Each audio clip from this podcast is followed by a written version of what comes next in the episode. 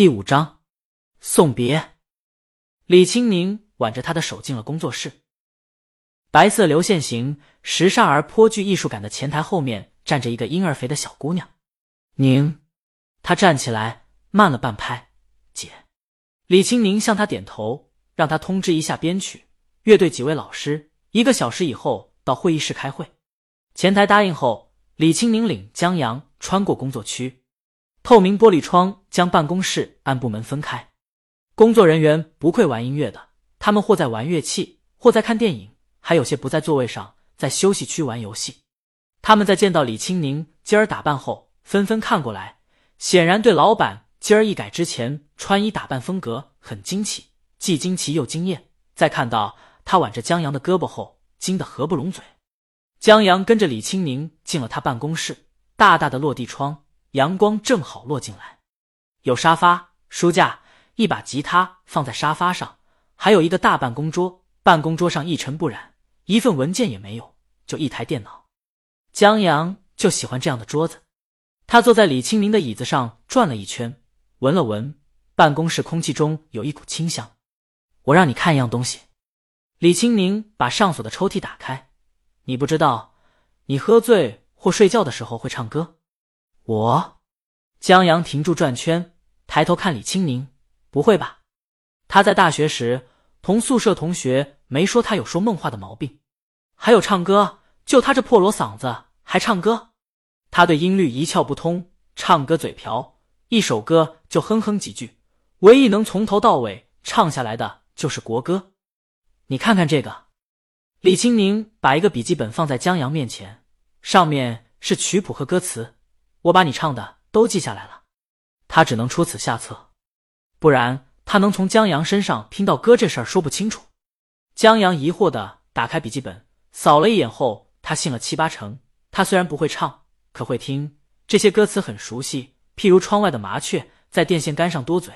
你说这一句很有夏天的感觉。手中的铅笔在纸上来来回回，这个江阳不知道怎么解释了。我唱的。嗯，李青宁问他记不记得这些歌。江阳挠头，这些歌是前世歌不假，可他记得最多四五句，还是断断续续的，全篇记住绝对不可能。尤其还有英文歌，更不可能了。难道这些歌是他的金手指，藏在他记忆深处，平时回忆不起来，一旦喝醉和睡着了才记得起来？记得那么一两句，他努力回忆，一时肩头有点疼。倒吸了一口冷气。行了，别想了。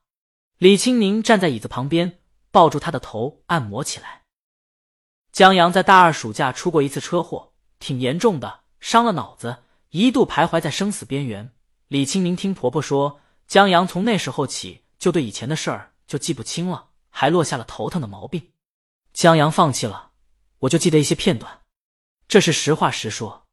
李青宁觉得记不住也不要紧。他会听到的。我的男人是天才。江阳豹只以微笑。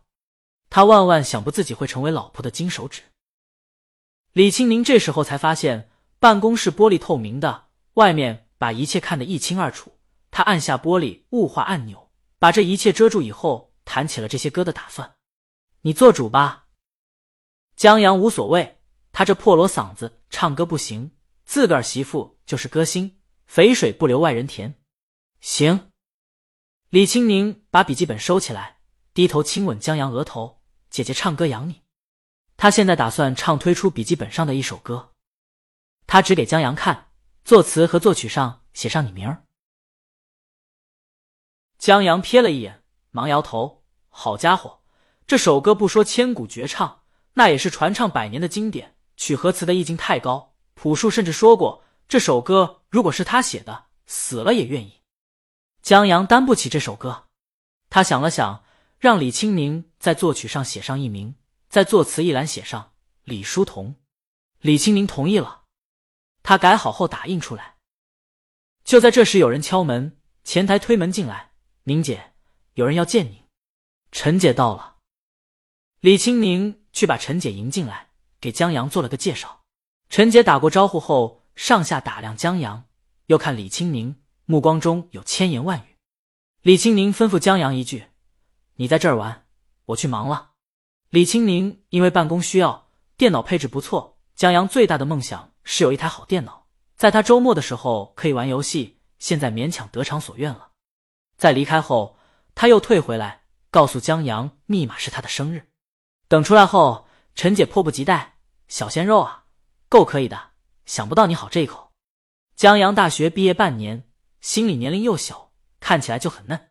陈姐问江阳什么来历，普通出生，普通学历，普通家庭。李青宁言简意赅。陈姐未来是他的经纪人，这些得让他知道，以免后面引爆舆论了没有准备。什么？陈姐站住脚步。李青宁笑盈盈的看着他，他赶上来，你图什么？图他这个人。李青宁推开会议室的大门，各部门的人已经在等着开会了。他们见门开后站起来，见到陈姐后纷纷打招呼：“哟，陈姐，你也让青宁拉来了。”这些都是老熟人了。李青宁以前还当歌手的时候，就没少跟他们合作，有些还是陈姐牵线搭桥。李青宁先宣布了陈姐将成为他们公司掌门人，大家彼此都熟悉，并不排斥。接着，李青宁将手中的曲谱发下去，这首歌我已经注册版权了，接下来就是把这首歌推向世界，震撼所有人。他相信这首曲子面世之日，未来华语音乐史上必将有他们浓浓一笔。送别，在这个时空，这首曲子也不存在。所有人在拿到这首曲子后都被惊住了。这首歌，他们望一望彼此，一时间不知道该如何表达自个儿的敬仰之情。这首歌旋律简单，然而大象无形，大音牺牲，寥寥几个音符胜过任何作曲的技巧。简单的旋律中将离别之情尽情勾勒。若只是旋律还罢了，然而词一出。立时让这首歌陡然拔高到了华语音乐的天花板，足以传唱百年的地步。长亭外，古道边，芳草碧连天。这词一出，道尽离别，将成华语乐坛的千古绝唱。即便是不懂曲子的陈姐，也知道这首歌的了不得。会议室内久久不出声，真落可闻。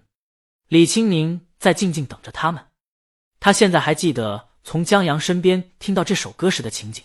那是冬天，江阳大四，他学校在郊区。他在回家过年前坐车去学校看他。要离开时，大雪纷飞。江阳说这天坐车不安全。他说他就在这天气中出的车祸。李青宁说他糊涂了，他大二暑假出的车祸。江阳笑了笑，没说话。他们沿着落满雪的长街走，走了好久。大雪覆盖了前路。在看见地铁时，江阳忽然说他想家了。他从来没离开家这么长时间。他还说，他是他在这个世上唯一属于他的人，让他留恋这个世界。李青宁奇怪江阳突如其来的伤感。就在这时，他在江阳身边听到了这首歌。俩人静静站在雪中，一曲歌罢，李青宁告别江阳，对他说：“早安、午安、晚安。”他不知道江阳为什么这么说。在上了地铁以后，李青宁就把掏出笔记本，把这首歌的词记了下来。本章完。